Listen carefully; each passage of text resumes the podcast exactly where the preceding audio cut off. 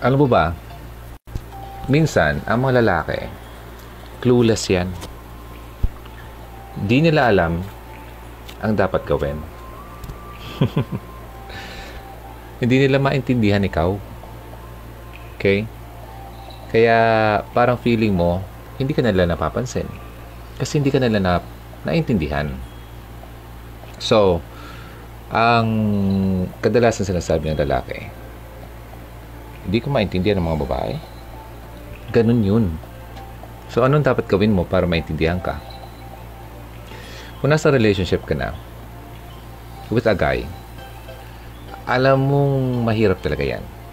Struggle yan eh. Ano? And uh, desperately gusto mong maintindihan ka niya kung anong nararamdaman mo. Pero parang wala siyang response. Hindi makuha ang mensahe, no? Siyempre, um, gusto mo na parang yung ma-realize niya, okay, sa sarili niya. Hindi yung kailangan mo pang tulungan. Pero hindi yun eh. May mga times talaga na may mga lalaking engot. hindi naman. Ano, may mga lalaki talagang hindi kayo maintindihan. Yun lang yun. Now, um, kailangan nila ng konting tulong. Uh, kung paano ba talaga maintindihan ang point mo sa kanila. Okay? Di mo man pwedeng ano, yung spoon feeding na papakainin mo parang bata. Hindi mo kailangan gawin yon. Pero kailangan mo silang bigyan ng somehow tulong. Okay? Para magawa nila yon. Minsan sa relationship, gusto mo siyang uh, i-treat kanya na better, di ba? Kasi feeling mo parang hindi na siya ganun. Di ba? At kapag uh, nagtatry ka naman, nasabihin mo sa kanya na gawin niya yon na gusto mo ipasa, iparamdam sa kanya na ganito dapat gawin niya, eh hindi naman niya ginagawa. Sino nakaka-relate? Okay? Send some hearts and likes kung nakaka-relate kayo. Hindi ko mabasa yung comments niyo. Bakit kaya?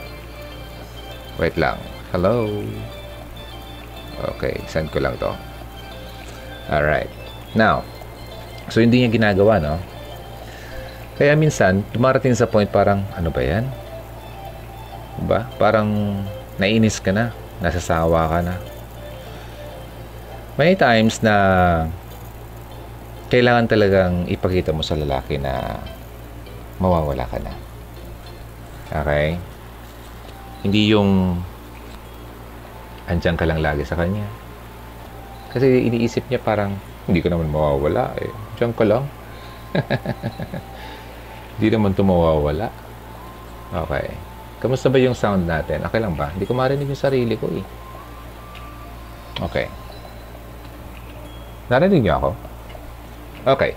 Now, sabi ko nga, uh, may times na kailangan mala- malaman at maramdaman ng lalaki ang takot. The thought of losing you, kumbaga. Kasi most of the time, di na yun naisip. Okay? Di sila gagawa at di sila mag-move, gagalaw kung hindi nila makita at maramdaman na ikaw ay mawawala na. Takot din naman mga yan. Ah, oh, guys Let me know kung nakikinig ka. Binubuking na naman natin sa sarili natin. Ano? Hindi. Uh, para din naman to sa, sa lahat. Okay? Hugot Radio, hindi naman to for ladies only. Para din naman sa mga lalaki. Alam mo bakit? Kasi para ma-expose din naman yung sarili nyo. Minsan kasi di natin alam na ganito pala tayo eh. Di ba? So, ginagawa lang natin kasi hindi, na, hindi tayo aware na mali pala yung ginagawa natin. Now, ladies, ito yung mga tips. Mga bagay na dapat mong gawin para ma-realize ng lalaki na ikaw ay posibleng mawala. Number one, huwag kang masyadong maging available sa kanya. Ah, I don't want to make him feel na, ah, wala ka lang ibang ga- magagawa sa buhay o ginagawa sa buhay. Parang tatawag siya. Andiyan ka kagad. Te-text siya, reply ka kagad. Parang wala ka nang ginagawa, no? So, na-instill yun sa isip ng lalaki na anytime na gustuhin niya, andyan ka. Okay? Kapag tina, uh, inas ka niya na lumabas, okay? Huwag agad-agad na iwanan mo yung ginagawa mo para sa kanya. Okay, okay naman yung medyo pakipot, di ba? Kasi, kailangan niya munang alamin, okay? Yung ibang mga bagay sa iyong buhay. Nangangailangan din ng oras mo. Okay? Hindi naman lahat ng oras ay wala kang ginagawa. Busy ka rin naman, di ba? Yung mga bagay na kailangan ng energy mo at attention mo. It's not just all about him. Sinabi ko na yan dati. Okay? Uh, in fact, kung nakinig kayo sa last episode ko, uh, yung paano mapagkakatiwalaan, paano malaman kung mga trustworthy ang boyfriend mo. Okay. So, it's not all about him. It's not all about you. As, parang ganun din. Huwag mo isipin na it's all about you. Huwag din sanang isipin ng lalaki na it's all about him. Okay. Wait lang. Number one pa lang yan, I just wanna, I just wanna see yung mga messages dito. Kasi hindi ko nakikita. Ngayon lang ulit ako nag-audio uh, live sa Facebook. Wala tayo sa YouTube ngayon ha. Gusto ko makita yung mga comments nyo kung meron. Next, number two. So while I'm searching, kasi medyo mahina yata ang internet connection, ayaw magpakita sa akin. Ganda ng picture natin ngayon, ano? Excuse me. May babaeng nakatalikod. Tina, nasa likod niya yung lalaki may hawak na pusong napakalaki. Ino-offer sa kanya. So, para nagmamakaawa yung lalaki. Take me back again. Bumalik ka sa akin. Ah, parang ganon. So, number one yun ah Stop making yourself overly available sa kanya. Pangalawa, huwag agad-agad mag-reply sa kanya. Okay? Okay naman yun whenever na Siyempre, ang technology natin, very instantaneous. Uh, pag, nag pag nag-send ka ng message, makikita agad-agad. Okay? Excuse me. Now, umiinom ako ng chai. Medyo ano yung lalambunan ko. So, wag basta-basta ha. Na pag nag-text siya, aba, daig mo pa yung ano, kidlat. Reply agad. After all, okay, itong modern age naman natin, ganoon naman talaga, di ba? So, given na yan. Kaya lang, um, kailangan mo rin namang i-prepare yung sarili mo. Okay? Uh, kung nag-message siya, kailangan mo munang isipin, uh, ano bang dapat kong sabihin? Mga ganun. Okay? Uh, huwag mo pakikita sa kanya na parang lagi mo nalang hinihintay siya. Pag nag-message siya, Ping! Andyan ka agad. Grabe. Paka-send niya, wala pong isang singgudo, reply agad. Tinatawanan ko naman. Marami naman mag- maiinis ito sa akin. Parang sabi kasi ng iba dyan, eh, pinagtatawanan ko kayo lagi. Hindi naman. Kakatawa lang talaga, di ba? So, don't make it seem as if you're waiting for him all the time waiting for his phone, I mean for his uh, message, text message or, your, or yung call niya. Diba? Parang kung i-imagine ng lalaki, parang dahil kang nasa harap ng phone at hinihintay siya. Ah, sige nga, sino nakaka-relate dyan? Okay, nakadalawa na. Take note kayo. Alam mo lahat ng sinasabi ko dito sa Hugot Radio, i-apply nyo sa buhay nyo. Hindi yung papasok sa kaliwa, lalabas sa kanan. Okay, lalabas sa, uh, papasok sa kanan, lalabas sa kaliwa. Paano tayo niyan? Wala tayong pagbabago niyan. Diba? Kasi alam mo, kung sa punot dulo ng Hugot Radio, simula't simula ng mga videos ko hanggang ngayon, kung isinasa puso mo lang ang pinagsasabi ko dito, hindi ka dyan umiiyak-iyak. Eh, karamihan kasi pansin ko parang nanonood lang eh, pero parang nakatulala. ano? Parang walang epekto. Angyari. Paano yan? Eh, paano bukas na ako magising? Hindi wala na. Oh. Paano ako? Ako, eh, sinasabi ko sa inyo, ang buhay natin, hindi natin hawak. Oh. Huwag niyo sayangin yung pagkakataon. Okay? Kasi alam mo, just in case man, okay ha, worst comes to worst, nawala ako. Alam mo itong Hugot Radio page na to? Kapag naging inactive na to at wala nang humahawak dyan, i-delete niya yan. I-delete na yan both ni Facebook at ni YouTube. O, saan pa? Wala na. Eh, mabuti ko na-save nyo ako lahat. Kung pwede nga lang, ano, save nyo Lagay nyo sa phone nyo, download nyo. Just in case lang naman. Papaalam. okay, wait lang. Lagay ko muna to dito sa... Kumusta yung voice ko? Hindi ko marinig. Di ba, di ba basag or what? Wait na. Gusto ko makasiguro kasi baka dadaldal ako dito. Basag yung voice ko pala. Let me know, please. Okay. So, nakadalawa na tayo. Alright? Sa mga kakatune in lang, ang pinag-uusapan natin dito, yung mga bagay na dapat mong gawin para ma-realize ng lalaki na posible kang mawala sa kanya. Okay? So, number two na yan. Number three, gumawa ka ng plano na hindi siya kasama. Ah, sometimes, it's good na i-remind siya na aba, capable ka naman magplano na wala siya. Okay? Kasi may mga ibang lalaki dyan na iniisip, ma, hindi yan mabubuhay na wala siya. Hindi niya kayang wala ako. Wala siyang alam. Mas malaki ang ang kita ko sa kanya. Hindi niya kayang mawala ako. Ganon. Ganon ka ba? Ha? Baka naman kasi alam mong kaya mo naman pero pinapakita mo na hindi mo kaya. Kaya ganun iniisip niya. So, mali ka yun. Okay? So, para naman kapag nag, uh, gumawa ka ng plano na wala siya kabilang doon, para maipaalam mo sa kanya na hindi mo kailangan siya. Ha? Na kailangan niyang mag-work hard para ma-secure ang posisyon niya sa future mo.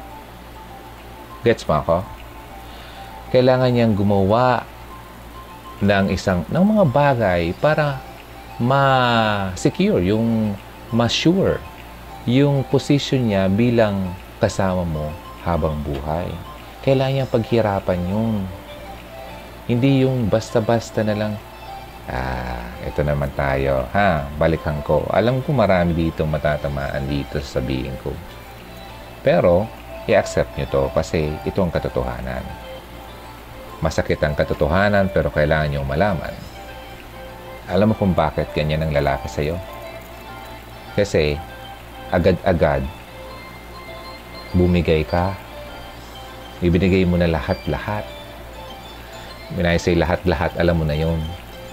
Kaya, hindi na niya pinapahalagaan. Ano pa eh, nakuha na niya eh. Oh, magiging okay lang din naman yan ulit sa'yo kapag gusto niya makuha yung gusto niyang kunin sa'yo whether financial or physical. Ouch! Sakit, no? Kaya kung pansin mo, nagiging mabuti siya, naging mabait siya sa iyo kapag may hinihingi.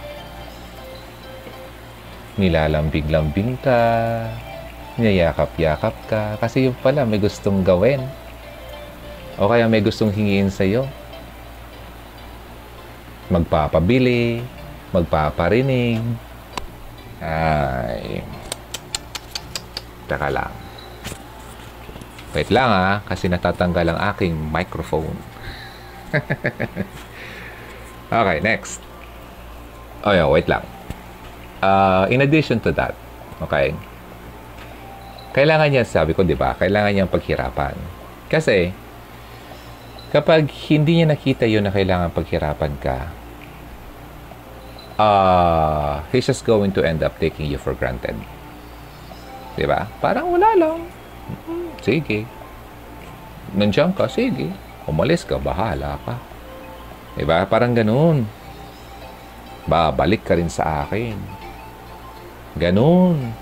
Kaya ladies, hugs.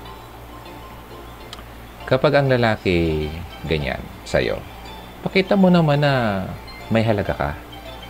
Okay? Pakita mo na kailangan niyang makita yung worth. Na hindi ka basta-basta. Okay? Na hindi ka basta-basta iwan. Kasi meron kang something na worth uh, ano ba? ng kanyang sak uh, ng, ng sacrifice. I mean, kailangan yung paghirapan. Kaya nga, kung pwede lang, no?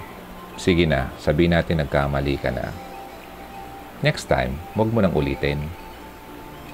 Kasi sak sakali man na naibigay mo naman lahat-lahat.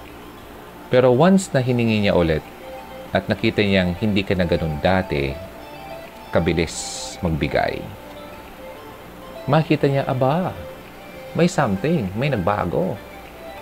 Okay? Connected ito dun sa high quality woman na video, ha? Sa mga hindi pa nakapanood, panoorin niyo yun. Okay. So, yun ha, number three. Number four. Hay, marami na naman nitong matatamaan. Pang-apat, ganito ka ba? Masyado kang clingy masyado kang kapit tuko. Para kang linta. Hmm? Ngayon parang hindi mo kaya na wala siya. Ganun ka ba? Ah, di talagang maabuso ka niyan. Hmm. Sige nga. Isipan mo yung sinasabi ko. Stop trying to be clingy all the time. Okay? Well, Uh, kasi kapag klinika, clingy, alam mo yung clingy ha?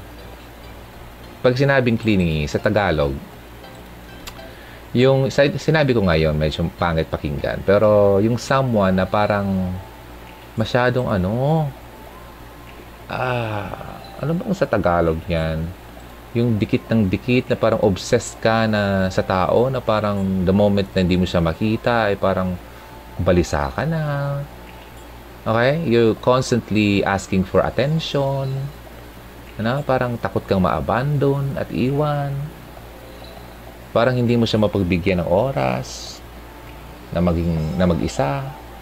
Ano? Nakakainis yun sa lalaki, sa totoo lang. Oo. Oh, hindi mo alam yon. Hindi mo alam. Oh, ngayon alam mo na. Huwag kang ganun. Ha? Kasi not only it will be pathetic on your part, Masyado kang pathetic, kaawa-awa ka. Okay? But, he is going to hate it. Sinabi ko na sa iyo, naiinis ang lalaki dyan. Okay? Well, naturally, karamihan sa mga lalaki, uh, ayaw talaga ng lalaki, uh, ayaw talaga ng babae na masyadong ganon. Okay? Sasabihin ka, para kang linta. Ha? Yun. Hayaan mo siya. Let it go. Let it go. Part 2 na yung Frozen. Di ka pa rin natutong mag-let go. Pambihira. okay. Yung part 1. Di mo pa napanood? Naku, part 2 na wala pa rin natutunan. Pambihira naman. Okay. Learn to let go, ladies. Okay? Kailangan din niya ng freedom. Kailangan niya ng time. Okay? Time for himself. Time para sa kanyang career time para sa kanyang kaibigan, sa pamilya, sa work, sa lahat. Okay? Hindi lahat ng oras niya ay para sa iyo. Okay? Tandaan mo yan. Tsaka hindi naman, kahit nga mag-asawa, kailangan mo sila, siya bigyan ng time. Hindi lahat ng oras nasa kwarto kayo naglalampungan. Gets mo ako? Kailangan magtrabaho ng lalaki. Kailangan din ikaw mag-work para tulungan ng lalaki. Okay? Masakit lang pinagsasabi ko ba? Kailangan maging straightforward tayo. Eh. Hindi na tayo bata, okay? Hindi tayo yung baby-baby na, Uy, ganitong gawin mo, ha? Uy, huwag naman ganyan. Hmm, nakaka nakakalungkot naman ginawa mo. Huwag ganyan. Abay, pambihira, hindi ka na bata. Wala ka ng gata sa labi, iha. Okay? Kailangan natin maging straightforward ngayon. Kasi kaya ka na abuso kasi para kang bata. Okay? Hindi naman ako galit. hindi ako galit. Okay. Gusto, medyo, ano lang ako talaga. Very, ah, feel na feel ko ang pinagsasabi ko ngayon. Kasi, paulit-ulit na lang eh. Kung babasahin ko yung mga messages nyo, isa lang ang problema nyo, ladies. Hindi nyo nakita ang value nyo bilang babae. So, ngayon, pakita nyo na. Okay? Pakita mo rin sa sarili mo. Okay, eto na. So, kailangan mong bigyan siya ng ano, time and space sa kanyang sarili. So, huwag kang maging clingy. Ah, gets na. At lang. Ano ba tong microphone ko? Kanina pa to. Actually, I'm not using yung microphone na malaki. Gamit ko tong sa headphone. Okay, next, number 5. Ay, actually ito hindi ko gusto. But um, since isa to sa kabilang sa sa mga tips uh, sa material na hawak ko ngayon.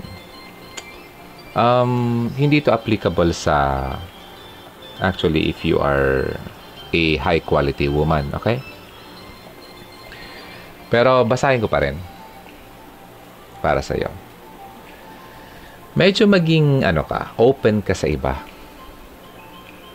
But this is not applicable sa mag-asawa ha. Kung mag-asawa na, wag mong gawin to. Pangit na kung medyo, syempre, dalaga ka pa, and pakita mo sa kanya na it's not just between the two of you. Lalo pat hindi kanya pinapahalagahan. Kasi, ang lalaking talagang papahalagahan ka, hindi siya magbibigay ng mga bagay na ikaka sama ng loob mo, ikakaisip mo na ikakatanong mo sarili mo kung ano ba talaga kami? Ano ba talaga ako sa kanya? Ano ba talaga siya sa akin? Gets mo? Kailangan niyang ipadama sa iyo na seryoso siya. Hindi siya naglalaro at hindi kanya parang second, ano lang, uh, priority. Wait lang, may kukunin lang ako. Kanina pa to. Bagsak ng bagsak ang aking mikropono. Okay, next. So, yun ah. Ang sabi dito, kung hindi kanya tinitreat na tama, kailangan mong i-remind sa kanya na you are capable of letting him go. And you are also capable of meeting someone new. Gets mo ako? But, hindi ka naman, you, you should not cheat on him. Hindi mo, kaila, di, di mo kailangan mag-cheat para gawin yon. Pangit yun. Lalo kang magmumukhang low class niyan kung kapag nag-cheat ka sa lalaki. Ay nako, sinasabihan kita. Maraming mga lalaki, mga kiss and tell. I kissed the girl and I'm telling my friends. Ay. Hmm. Then, lalo kapag nag-cheat ka sa kanya, alam mo itong babae ito. Masyado itong makate. Kami, tapos biglang naghanap ng iba. Ay, alam mo, may mga lalaking ganyan. I'm telling you ladies, kaya alagaan nyo ang image nyo, okay? You don't need to cheat on him by doing this. You just have to do, ano, show him na you're, sabi ko nga, capable of losing him. You're capable of uh, letting him go and capable of finding or meeting someone new. Yun lang naman yun. Okay? But cheating on him is a big no-no. Okay? A little bit of uh, flirtation ang term. Pero huwag yung OA ha. Kasi kadiri yun ha. Sa totoo lang, hindi gusto ng lalaki yung malandi. Eh? High class, okay, ladies. Okay, sige. Now, uh, warning ko lang naman yan sa kayo, sa iyo kasi baka ma-misinterpret yung sinasabi ko na you're going to be like flirty but without cheating, okay?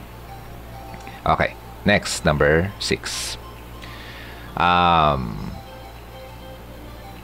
ah, tanggalin ko to number 6 kasi very, I, I don't like this. Okay. okay. Number six na tinanggal ko yung isa. Focus on yourself. Mag-focus ka sa sarili mo. In connection ito doon sa number four na sinabi ko kanina. Okay? Na masyado kang clingy. You're not focusing on yourself. Kapag clingy ka, you keep on focusing on the guy. Uh, sa, uh, sa ano mo, sa boyfriend mo. Ah, uh, sa, ngayon, sa sarili mo naman.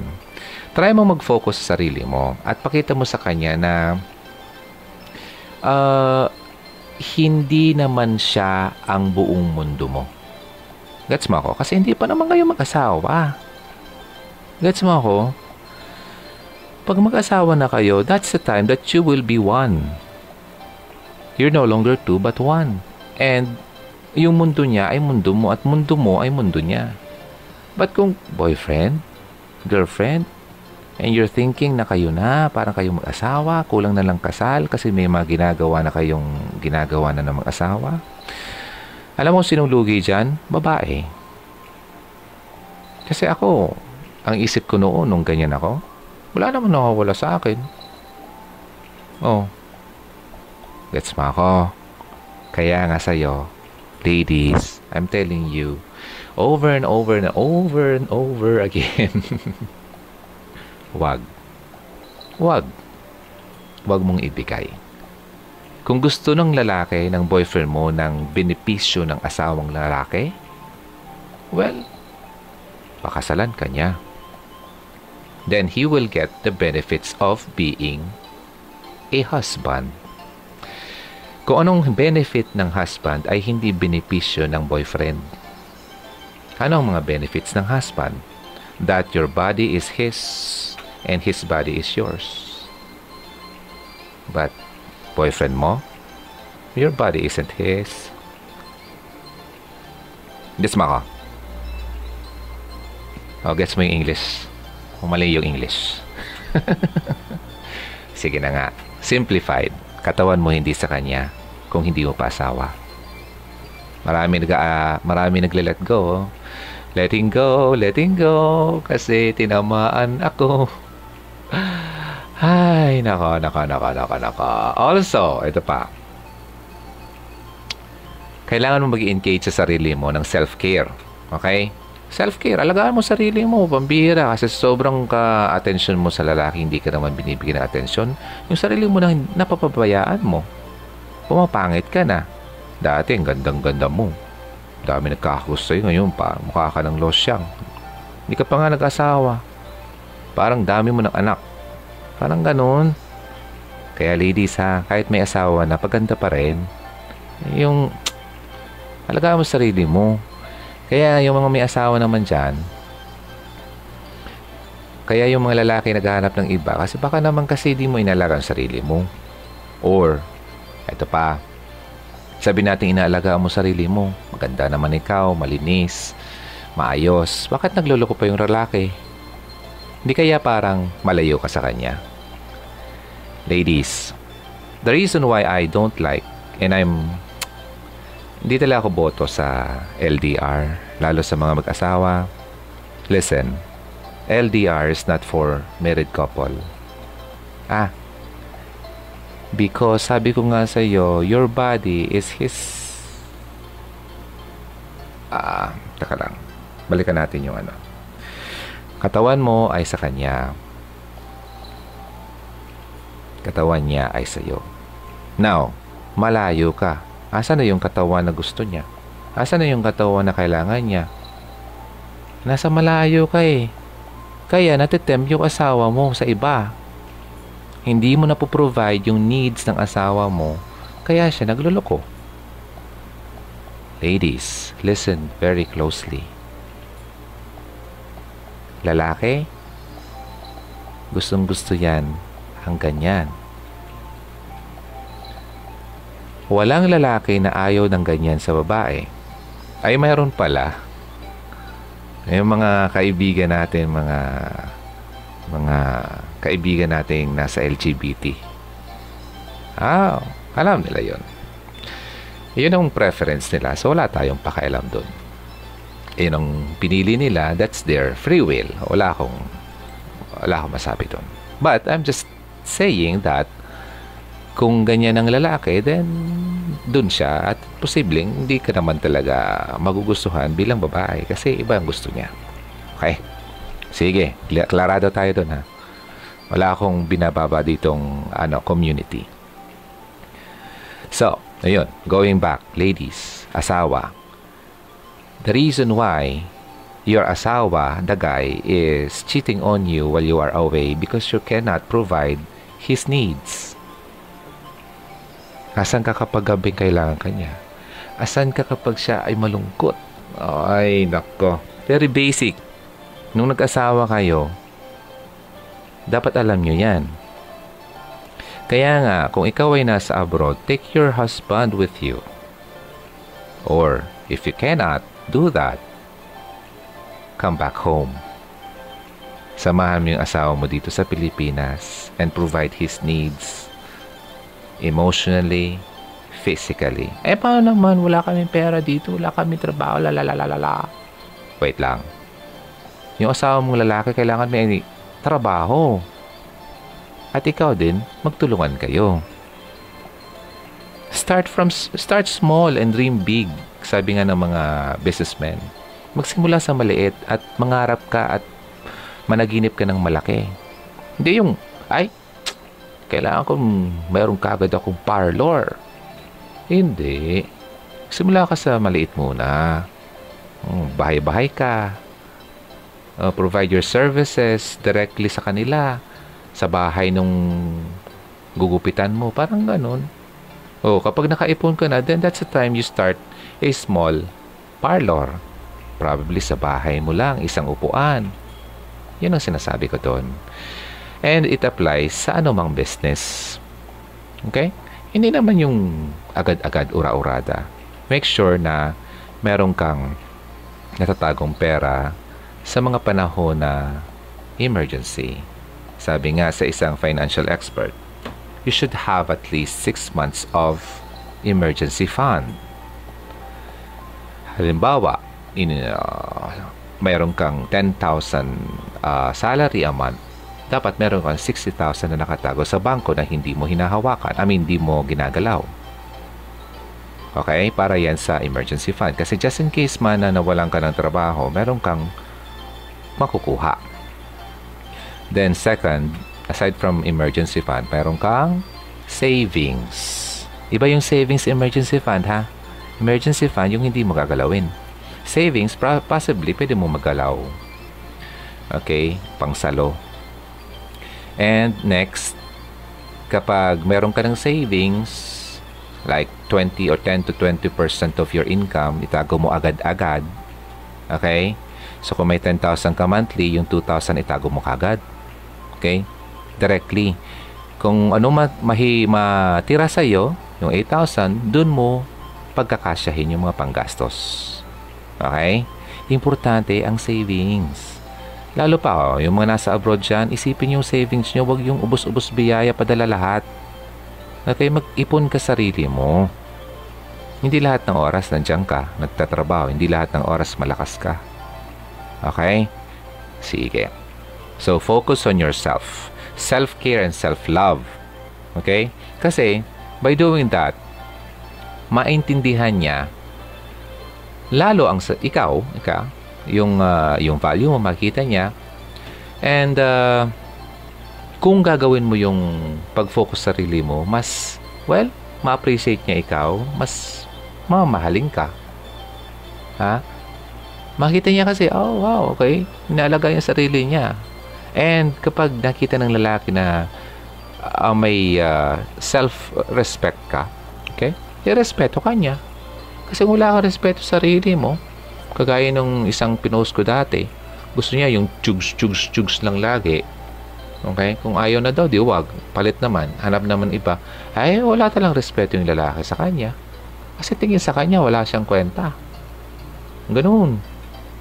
Pag pinakita mo na ikaw ay may self-love, self-care, and you value yourself, pwede kang i-value ng ibang tao. Okay? Yun. Kaya kung mapapansin mo yung mga naabusong babae, Yung walang pagmamahal sa sarili. Walang pagbigay value sa sarili. Ah, alam mo na. Okay, sige, move tayo. Number seven. Okay, so makaka-tune in lang.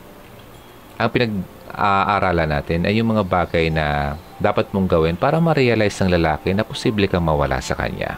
Okay. So next, you can hang out with your friends. Lumabas ka naman. Hindi yung lagi-lagi ka na lang naghihintay sa kanya na i-text ka anytime na lang gusto niya. Eh paano? O hindi ka text ngayong araw eh, nandiyan ka lang sa bahay, nakamukmuk. You should go out. Socialize. Okay? Have a social life. Okay? Um, hindi lahat ng oras ay oras mo para sa boyfriend mong walang kwenta.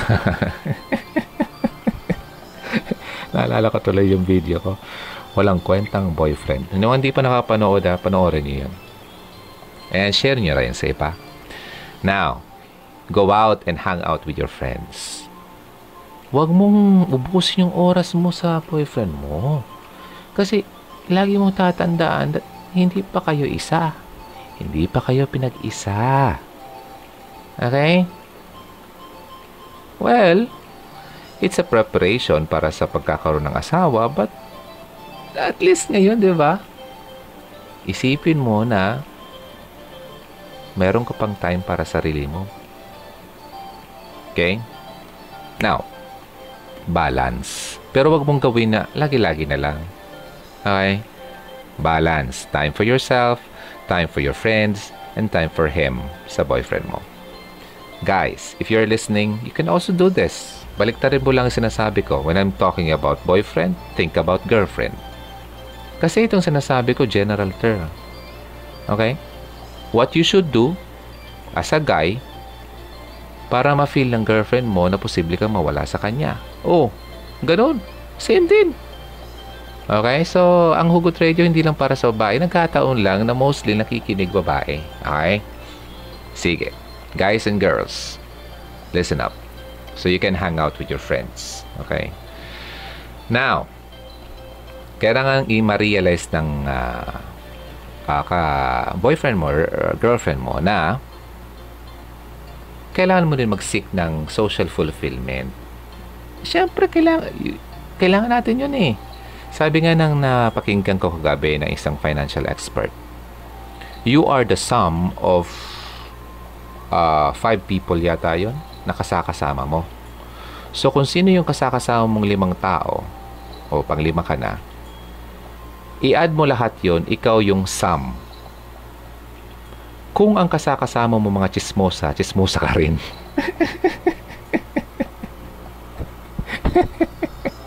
okay? Okay na. Ganun ang ibig sabihin nun. Kaya kung nakikisama ka, hanapin mo yung mas better sa'yo. Sabi nga, if you are the smartest person in in a room, you are in in a wrong room. Ang ganda ng sinabi. Kung ikaw daw ang pinakamatalino sa loob ng isang lugar o kwarto, nasa maling kwarto ka. Kasi you should be socializing with people better than you. Okay? If you want to learn something new, you should be with someone or a group of people who know something na hindi mo alam. Okay? Huwag kang makisama sa mga ikaw pang mas nakakalam. Kasi you wanna learn something new. Unless, kung ikaw ang gustong magturo sa kanila nang hindi pa nalalam, then that's the time that you can be with them. Okay, gets mo ako. Ang dami tayo natutunan, ano? Kung ano yung natutunan ko, sinishare ko lang naman sa iyo. Okay, now. So, sum of 5, ganun ka din. Then, you should be with, ano, uh, people na pwede mong ma-meet once a week. Halimbawa, yung pinaka-closest friends mo na pwede mong mapagsabihan, pwede mong mahinga ng tulong, pwede mong makausap, pwede kang, ganun, closest friends. Then, probably, sabi nga, uh, find another group of people na pwede mong ma-meet once a week. I mean, sorry, once a month. Dahil uh, mga mentors na posibleng maturuan ka kung ano dapat mong gawin. Like if you are a uh, business uh, person, business-minded ka, maghanap ka ng mentor. Maghanap ka ng, kasi may mga grupo na nag-uusap-usap sila, uh, what can you, uh, ano, um, share sa grupo, and sila naman mag-share sa'yo, at nag, natututo kayo lahat. Okay? So, ganoon yon Kaya kung gusto mong mabago ang buhay mo at uh, lumago ka at makita rin ng iba ang value mo, ang kagandahan ng bilang ikaw. Hindi lang physical ha, kundi yung value mo bilang tao, what you know, what you have, what you can do. Okay? Kailangan mong baguhin ang mga kinakasakasama mo. Upgrade. Okay?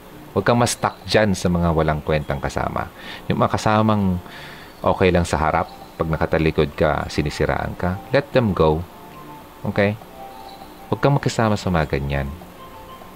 Kailangan mong uh, linisin ang uh, surroundings mo. Di ba? Kung sa garden, gardening, tinatanggal yung mga hindi kabilang. Okay? Yung mga damo. Yung mga nakakasira sa view. Ikaw, tanggalin mo sa buhay mo yung nakakasira sa loob mo. Huwag ka makisama sa mga taong plastic. Okay, narinig nyo na yan before but I wanna reiterate. Okay? So, asa ba yung sinabi ko dito? May pinost ako about that. Ah, wait lang. Uh, gusto kong basahin ulit yun sa mga hindi pa nabasa? Okay, sabi dito, To break the power of anxiety sa buhay natin, we have to change where our focus lies. Oh, di ba? Pasok. Kapag daw nagpo-focus tayo sa negative, then we become overwhelmed. Overwhelmed tayo, napupuno tayo ng negative emotions. Okay? So, may mga situation na wala tayong control talaga sa buhay natin. Kasi darating talaga dyan. But, since naka-fix yung attention natin sa mga bagay na may control sa atin, talo tayo. Okay? Wala lang nga tayong control pero finifix mo pa yung attention mo sa kanila, lalo kang talo. Okay? So, kailangan mo i-fix ang isip mo sa mga magagandang bagay. Mga magandang bagay na nagawa na nangyari sa buhay mo. You are blessed. Don't ever think that you're not. So, if you feel down, you feel sad, think about the goodness of God sa buhay mo. Marami kaya? Ano ba? Oh, ano ba? Alam ba? Ah, binless ka at napunta ka dyan sa abroad. Maraming gusto mag-abroad. O, ikaw, nandyan. Blessed. Binless ka, nagkaroon ka ng trabaho. Maraming walang trabaho. So you have to divert. Okay? Don't focus on the negative things. And in fact, ladies and gentlemen, I do not watch news. hindi ako nanonood ng news, but somehow, hindi man naman ako, hindi naman ako ano, naiiwan kumbaga. Nag, nababasa ko yan, mga headlines, but I don't uh, focus on them. Kapag negative, ah, swipe, swipe, swipe, swipe, basta alam ko na it's happening around. But to ano, yung ubusin ko yung oras ko sa attention like yung mga Tulfo, Tulfo na yan. I have nothing against kay Mr. Tulfo pero sa totoo lang, napaka-negative ng mga nangyayari doon. Napaka-draining ang mga napapanood doon. Nagmumurahan, nagsisigawan, mga mag-asawa, mga mag- magulang sa anak, anak sa magulang, magulang sa teacher. Ay, nako. 'Di ba? Gusto mong ipunuin ng sarili mo ang isip mo ng mga negativity? Abay, pambira ka. Ako ayoko ng ganyan. Kaya I'm just telling you na huwag mong gawin nun. Maraming mga bagay, sabi ko nga before eh, clean up your Facebook feed anything na pag nakita mo sa feed na hindi maganda, unfollow. block. Then, follow pages. I'm not saying na you should only follow Hugot Radio. Of course not. Marami pang better than Hugot Radio. I'm telling you. Okay? So, maghanap kayo ng mga good pages na nagbibigay ng magandang pakiramdam. Positive vibes. Lalo pa yung mga nasa abroad, huwag kayong magko-concentrate sa mga nakakalungkot. Ang layo na nga eh. Homesick na nga kayo dyan. Tapos, di ba? Ang attention nyo sa mga nakakalungkot na nakaka-negatibo na, negatibo pang bagay. Nakakainis, nakaka... Mga ganun. Wag. Kaya maraming nag nagkikitin lang buhay sa abroad kasi dyan eh. No? Okay. Ulitin ko. You have to fixate. Tama ba yung term? yeah, fixate. I-fix mo yung uh, attention mo sa goodness na ginawa ni Lord sa buhay mo. Magsulat ka. Magsulat ka ng mga bagay na nagawa niya sa'yo and meditate on them. Sabi ko nga, oy, oy, naka-abroad ako, oy, meron ako ditong pera, natatago. Oy, malakas ako, wala akong sakit. Mga ganun. Oy, binigyan ako ng uh, mga, ano, pamilyang nag, mga ganun, uh, nakakapagbigay sa akin ng saya. Ganun. Wag, kong, wag mong ano, isipin na, ay, binigyan ako ng asawang walang kwenta. Always, ano, uh, look on the brighter side, sabi nga. Oh, wow, walang kwento yung asawa mo, pasaway. But, while marami dyan na uh, gusto mag-asawa pero hindi nakakaroon ng asawa, ah, blessed pa rin yun. That means to say, although he's being so hard-headed, pasaway, isipin mo, it's a challenge sa'yo.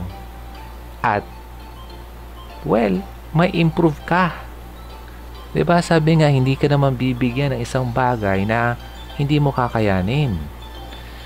Sabi ko, di ba, everything dito sa mundo, eh magkakaroon tayo ng trouble talaga. And given yun. Because we live in a fallen world. Oh. Sa mga nakarinig na, pakinggan nyo na lang ulit. Sa mga hindi pa, ito yon. Um, wag ka daw ano, mag-grieve. Wag ka daw malungkot. Kasi, for the joy of the Lord is your strength. Okay? Yung joy na kasama mo yung Panginoon, ayan ang magbibigay sa iyo ng lakas. So, di ka dapat matakot. Kasi sabi ni Lord, I am with you. Do not be dismayed. Huwag kang mahimatay dyan. Huwag kang mawala ng pag-asa kasi for I am with you. I am your God. Alam mo, ladies, hugs, gents, ito lang naman ang solution sa atin kapag tayo nagda-down eh. You always have to ano, um, hold on to His promises. Kumapit ka sa mga promises niya kasi ang Panginoon hindi yan sinungaling. Kapag sinabi niya, gagawin niya yan. Maybe, not today, Maybe hindi bukas. Probably next time. Next week. Di ba? Di natin alam. So, kaya nga, ang term doon is trusting Him. Trust. Kumapit, magtiwala. Kasi, kapag may tiwala tayo, okay, nakita naman ng Panginoon ng ano mo, yung nararamdaman mo eh. Yung puso mo, nakita niya yan. Sabi niya, I will strengthen you and help you. I will up, uphold you in my righteous hand o right hand. Mga promises yan. Biblical yan ha.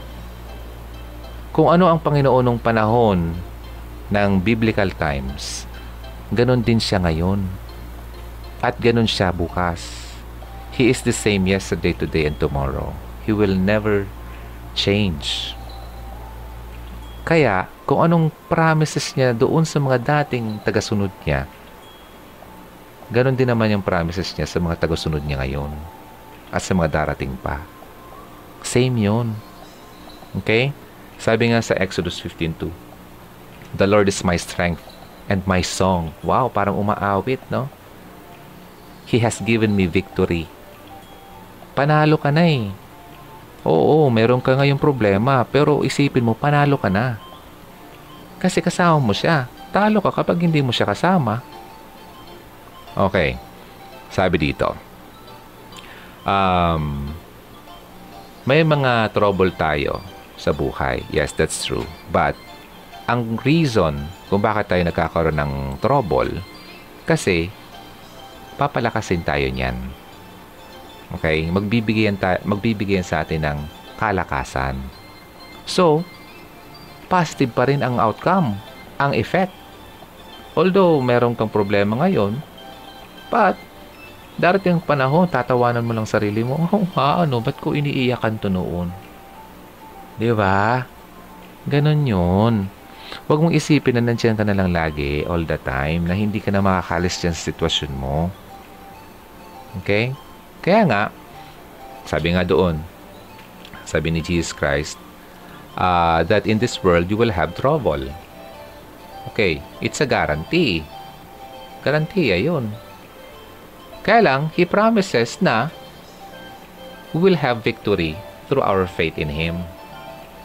Pag tayo naniwala sa Kanya, magkakaroon tayo ng victory o kapala, kapanalunuhan. Tama ba yung Tagalog ko? Victory. Nanalo na tayo. Yun. So, gusto mong manalo sa trouble, sa, sa problema ng buhay mo, ang solusyon lang naman ay siya. Simple, di ba? Kailangan lang talaga natin ipak magpa, ano, ipakumbaba natin yung sarili natin kasi karamihan sa tao, iniisip nila na kaya ko to. Hindi ko siya kailangan. Napunta nga ako dito, eh, naging magaling ako, naging mayaman ako, nagkawa ko to. Hindi ko siya kailangan. Hindi niya alam na binibless siya kahit noon pa. Hindi lang niya ina-acknowledge yung mga blessing na natatanggap niya. Walang favoritism ang Panginoon. Kasi noon pa man na makasalanan na tayo ay minahal na niya tayo. Kahit noon pang makasalanan tayo. Ganon niya tayo kamahal. Kaya, kuminsan iniisip kahit nga ako napapaisip eh. Bakit itong taong to, hindi naman pala simba, hindi naman, wala naman Diyos, pero ang saya-saya, ang pera-pera, kahit saan pumupunta, di ba? Trip around the world. Ba't ganun? Ako nandito, oh. Naki, nadiniwala ko sa kanya. Sinusunod ko siya. Pero ba't ako naghihirap? Ah, di ba? Naisip mo na rin yan. Naisip ko na rin yan dati. Pero, binago ko yung pagkiintindi ko kasi. Okay? Sa gitna ng ating kahirapan, ang kalakasan natin ay ang Panginoon. Tingnan mo to. Di ba? Kapag masyado kang masaya, marami kang pera, nakakalimot ka. Nakakalimot ka na mag, magsimpa. Kalimot kang magdasal kasi masaya ka eh. Oh, pero nung nagkasakit ka na, nahirapan ka na, aba, napa-pray ka bigla. O, oh, diba? So, strength natin siya kasi kasama natin siya. Now, si God naman, tinatapik nila tayo. I mean, tinatapik niya tayo kapag tayo ay napupunta sa maling daan. Shh, dito ka. Kaya ang tapik na yan, yan yung mga pa-remind sa atin na, Oy, mali pala tayo. Mali pala itong hinahakuman ko. Kaya tayo natatapik. Natuturuan. Okay? So, isipin mo, ano ba yung mali mo? Possibly, uh, possibly meron kang mga decisions na against sa kanyang will. Kaya nga, kapag tayo ay magdarasal, always say, God, it's your will be done. Ang will mo ang masusunod, hindi yung kagustuhan ko. Dalhin mo ako sa lugar kung saan mo ako gusto. Yun. Siya ang masusunod, hindi ikaw. Okay? So, side ano lang, comment ko lang yan. Now, ito na. Ano na? Saan na tayo? Ah, kanina, I was talking about hanging out with friends, di ba? So, next step, uh, para maiparamdam mo sa lalaki na, well, you can lose him at pwede kang mawala sa kanya, huwag mong pakita sa kanya na you're just a second priority. Halimbawa, okay, ganito. Halimbawa, uh, yung lalaki ay uh, magsisilabasan sila ng mga kaibigan niya. Okay. Tapos, biglang hindi natuloy, na-cancel. Dahil sa na-cancel, ang atensyon niya pumunta sa iyo. Bilang backup. Tara, labas na lang tayo. Di kami natuloy ng mga barkada eh. Aha. Ano ibig sabihin nun? Second priority ka. Not unless napag-usapan niyo ito long before na han or mahal sa um, November 30 uh, makikita kami ng mga ka, ano namin. Reunion namin. So nagpaalam di ba? At least before ha before pa alam mo na na possible na mayroong mangyayaring ganun. But kung wala namang ganun biglaan na lang then ah, tara labas tayo mga pre! Kalimutan ka na. Maganda sana kasama ka, no? But, ang point dito is, kung hindi kayong unang plano niya, then, hindi nangyari yung unang plano at pumunta siya sa iyo bilang backup, huwag kang maging available sa kanya. Gets mo ako? Kasi connected ito doon sa sinabi ko na huwag kang laging maging available. Number one. Okay? Stop making yourself overly available sa kanya. So, connected ito dito sa number 7. I mean, number 8. Do not be a second priority. Let him know na you, ikaw, ay ang priority. But, uh, I was talking about yung priority bilang kayo noon. Ang priority natin, bilang tayo is of course, put God first in everything we do. Kapag kayo ay nagka-relasyon na, ganun pa rin yon. God is still the first. Okay? First priority. Kapag tinanggal mo ang Diyos sa pagsasama yung dalawa, ay walang patutungang maganda ang pagsasama nyo. Kasi tinanggal nyo sa equation ang top priority. But, pag ako nagsasabi na being priority sa yung dalawa, okay? But wag mong tatanggalin yung priority talaga natin bilang tayong lahat. Excuse me. Gets mo ako? Okay. So, in this ano uh, case na sinasabi ko, bilang ikaw, maging priority niya. Now, ikaw naman lalaki, halimbawa, nakikinig ka. Baliktarin natin hindi ka napapahalagahan ng girlfriend mo. Kasi puro na lang siya party-party ng mga kaibigan niya. Ay, uh, ganito din gawin mo. Okay? Alam ba, di natuloy sila, then, Han, gising ka pa ba? Di kami natuloy ng barkada. Ay, lae, tulugan mo na yan. Huwag mo lang pansinin. Okay. Sabi mo, tulog na ako. Bukas na lang tayo mag-usap. ah, diba? At least ma-feel niya na hindi ka ano, second choice. Okay. Gets na? Sige, next. Actually, uh, ito lang naman ang gusto kong i-ano dito. Now, ito pa. Isa na lang yata. Yeah. Ito, since uh, nag-uusap tayo about uh, being always available sa kanya. Okay. Connected naman ito.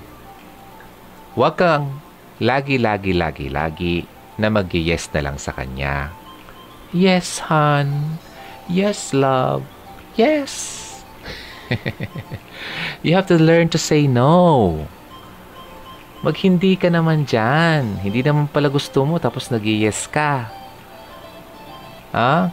Karamihan sa atin nahihirapan mag-say no. Diba? Hirap kaya. Kasi ayaw mong ma-offend yung tao. But it's not good sa'yo. Of course, di ba, kapag mahal mo ang isang tao, gusto mo lagi na i-please siya and uh, make him, make them feel happy. Ganon. Okay na naman yon. Kaya lang, um, hindi to makakabuti all the time. Kasi nakakompromise mo ang well-being mo sa ginagawa mo yan. Okay? So, sisi, isipin niya, anytime na lang na gusto niya ito, gusto niyang gawin to, yes ka naman. Agad-agad. So, hindi niya iniisip man lang na, ano kaya baka hindi niya gusto?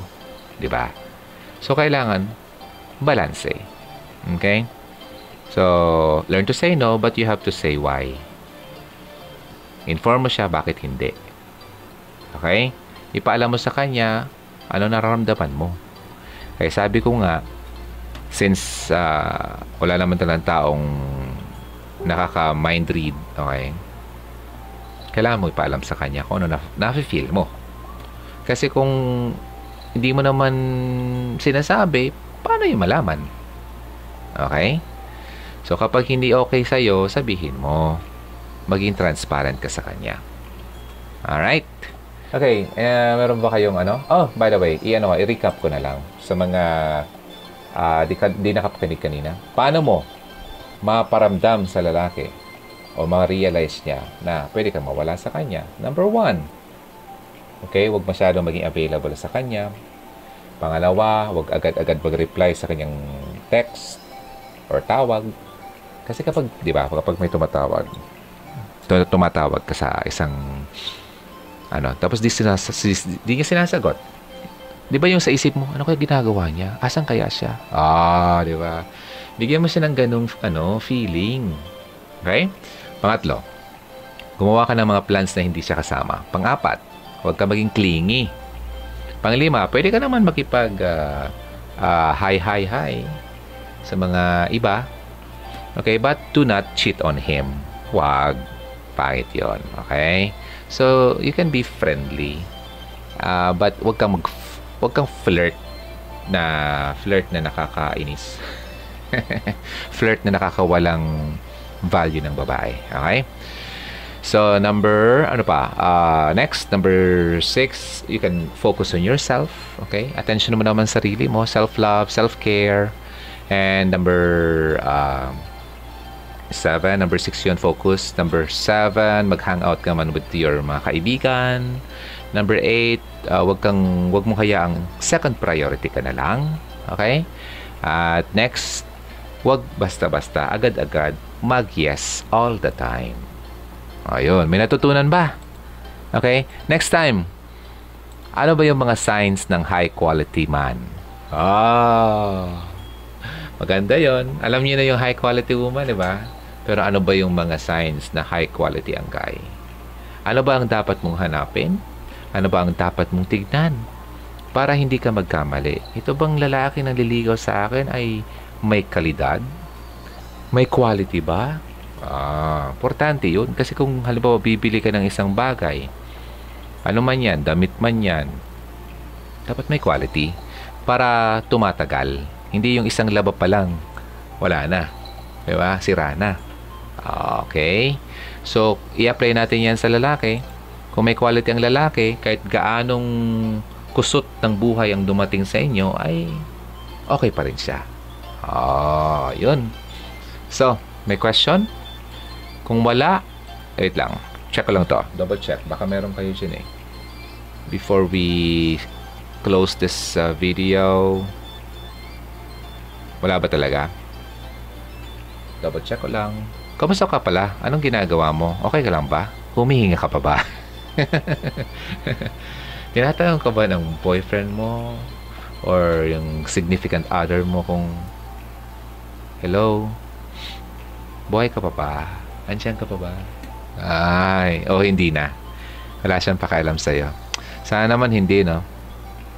So, sa mga naghihirap dyan, ng mga babae, lalo yung mga may asawa, ulitin ko lang ha, kung di pa napanood yung War Room, paulit-ulit ako. Pero kasi yun ang the best na video para sa mga babae na nagluloko yung asawa. War Room, W-A-R-R-O-O-M. Uh, free yan sa Facebook. Just type it and tignan mo na lang yung video. Maganda yon At marami nang uh, nakarealize na babae kung ano dapat nilang gawin kapag may problema sila ng kanyang significant other. Alam mo kahit hindi asawa, ganun din yung gawin mo. Kasi may something doon na ginawa yung babae. Hindi siya magic ha. But, ah, very, ano, effective yun. Kasi, nangyari din naman yan talaga. Uh, always, uh, uh, remind yourself na hindi lang naman ikaw ang naghihirap. Maraming tao. Isip mo'y gulong-gulo sa mga panahong nais mong malimot. Naks, kanta yon. So, wag mo isipin na ikaw lang ang nag nahihirapan. Okay? And wag mo isipin na hindi ka na mawawala dyan. Okay? At pinapahirapan ka dahil masama kang tao. No. Hindi yon. Tingnan mo yung magandang epekto yan sa buhay mo. Tanggapin mo na lahat tayo, lahat ha, walang, walang sino man na hindi, lahat tayo, while we are still living in this world, will have troubles. Garantiya yan. So, wag mong ito ipasok sa isip mo na ikaw lang. Okay? Basta may promise ang Panginoon na through uh, nitong mga nararamdaman natin, magkakaroon tayo ng victory kapag kasama natin siya. Mapagtatagumpayan natin anumang hamon ng buhay na nararamdaman natin ngayon. Okay? So, yun ang lagi mong isipin. Ha? Sige. Thank you so much, Hogs. My name is Ronaldo of Fugut Radio. Don't forget, always believe in love and keep the flame burning. God bless you. First timer nyo dito, thank you so much. You can follow and like. And also, if you want to uh, see more of our, uh, yung mga videos natin, our contents, you can go to YouTube and subscribe and hit the notification icon, yung bell, so that every time na may bago, ay ma-notify ka agad-agad. Please share sa mga kaibigan mo, okay? Kasi when you when you share, you care. And uh, paramdam mo sa kanila na hindi sila nag-iisa by uh, helping them, uh, sharing kung ano natutunan mo. Ganun naman talaga dapat. Alright? Hugs, thank you so much. Good night na. Pahinga ka na. It's 2.12 and minus ilan ba? 1, 12, 11, 10. So, probably 9 o'clock sa inyo or 10 o'clock. Hindi pa masyadong gabi, but dito sa Pilipinas, gabing-gabi na. Okay? Maraming salamat. See you next time. Uh, my name is Ronaldo. Okay?